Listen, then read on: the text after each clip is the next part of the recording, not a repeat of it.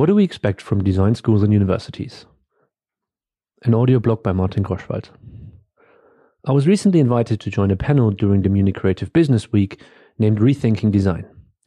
The topic to discuss the changing role of designers in today's business world. Part of this discussion touched on education, which led to a lively discussion around what the role of higher learning should be in the field of design. A note before I continue.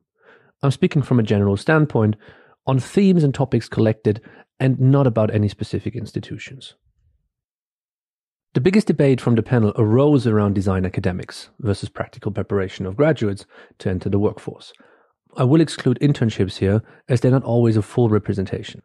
This is especially topical in design overall, but in particular transportation design, as it's usually something that is led with craftsmanship rather than pure academics. Institutions of higher education, such as universities, applied sciences, etc., do represent an academic standard and have to fight against other departments for their academic status and importance.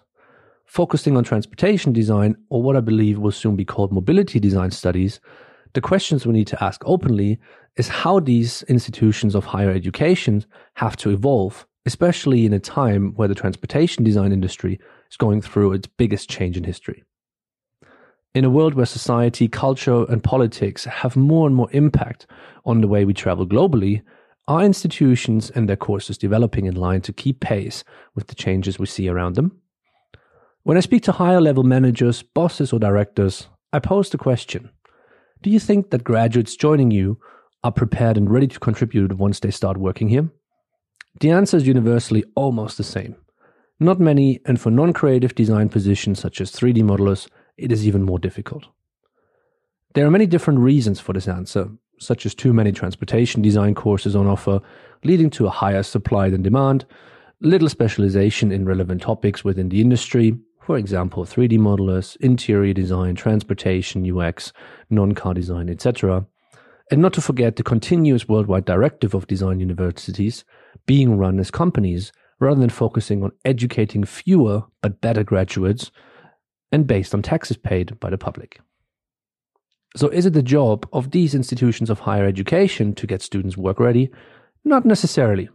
In its current form, the understanding of these institutions is much more academic than practical, as they need to be comparable to other institutions.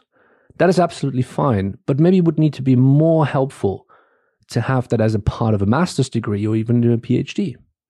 Would it maybe be better for a bachelor's program to work as a dual system for three years in combination with the sponsor. Let's say three months of university training and three months of work with the sponsor per one semester. Could an apprenticeship potentially make a return rather than going through a university degree?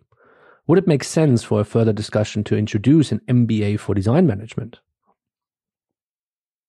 With current changes in the mobility industry, but also within society, education within design and also mobility design needs to make sure it keeps up. Academically, I think this is achieved with many outstanding institutions globally. However, practically, there is room for improvement to put the thinking into practice. We will need both qualities equally and not always combined in one to achieve the goal of creating a better future. Now, I was wondering, how was your experience as a, let's say, transportation design student? What did you take from your experience that you still use today? Was there anything that you could have changed or wish would have been handled differently? What are your expectations nowadays of an education within transportation design or mobility design? This is a discussion we would like to continue on our social media channels, such as LinkedIn, Instagram, or Twitter. So feel free to contact us. And as always, we very much hoped you enjoyed this little audio blog on a little opinion that we trying to foster. All the best, take care, and we'll hear back from us soon.